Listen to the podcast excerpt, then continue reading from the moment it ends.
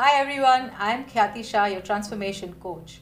Welcome to my podcast, Reflect with Catalyst, where I'm going to share some of my life and coaching learnings. Today's topic is Unmask to Connect. The one thing this pandemic has taught us is how important it is for humans to stay connected with other humans.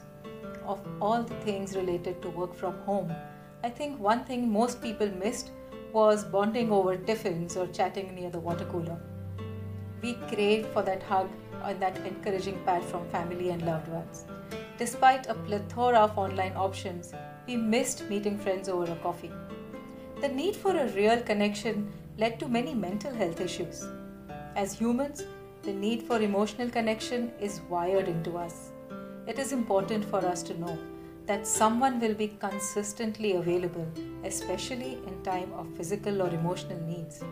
It helps us feel a greater sense of belonging, which also helps with general well being. Even so, humans have forgotten the art of building a real connection. Probably caused by childhood experiences or conditioning, we have all built walls around us. We have become guarded. We are afraid of being judged, being abandoned, rejected, or being ridiculed. We prefer to keep our hearts safe inside a fortress so no one can hurt us. What we don't realize is that these very walls become the prisons of our souls. It is not a great place to be in. Do you want to step out of that prison?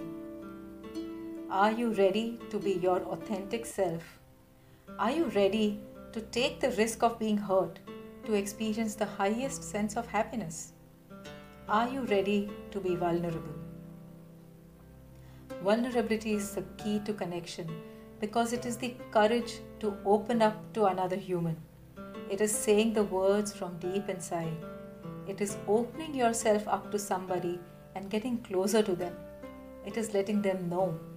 It is giving without expectation or agenda and receiving with an open heart. Vulnerability doesn't mean that you overshare every detail of your life. It is about your intention, about whom you want to hold close, who is worth taking a risk for. Vulnerability is a judgment free zone where both of you know how to help each other feel seen and heard without judgment. You're not really there to jump in and fix their problems, but just be there and share that space with them. Being authentic includes having personal conversations about what is important to you and feeling heard, and at the same time also listening to the other person about what is important to them. Being authentic means helping someone unconditionally. It is about offering sincere gratitude and receiving gratitude from someone.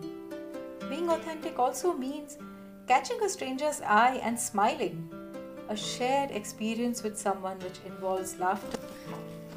When you have an emotional connection with someone, you feel comfortable sharing your values, beliefs, and dreams with each other so that you can support each other and be each other's champion. That person may be your family, a friend, or someone you're attracted to. I've had clients who've been very closed and guarded in their life and kept everything buried inside thinking that was being brave or that was being strong. But once they were introduced to being vulnerable, once they learned to trust and receive trust in return, they actually started enjoying life in a much lighter, happier way where they could be authentic and non judgmental and receive the same in return from the people they loved. So, going forward, ask yourself are you speaking freely? Are there things that you hold back from any conversation? Are you afraid? Confront that fear. Anything that doesn't kill you makes you stronger. You may have some fails and get hurt sometimes, but in the long run, being vulnerable and authentic makes life more fulfilling and enriching. Here's wishing you beautiful connections do write back to me and let me know what you thought about this topic. I'll be really waiting to hear from you. My coordinates are in the description. Till then, stay safe and take care.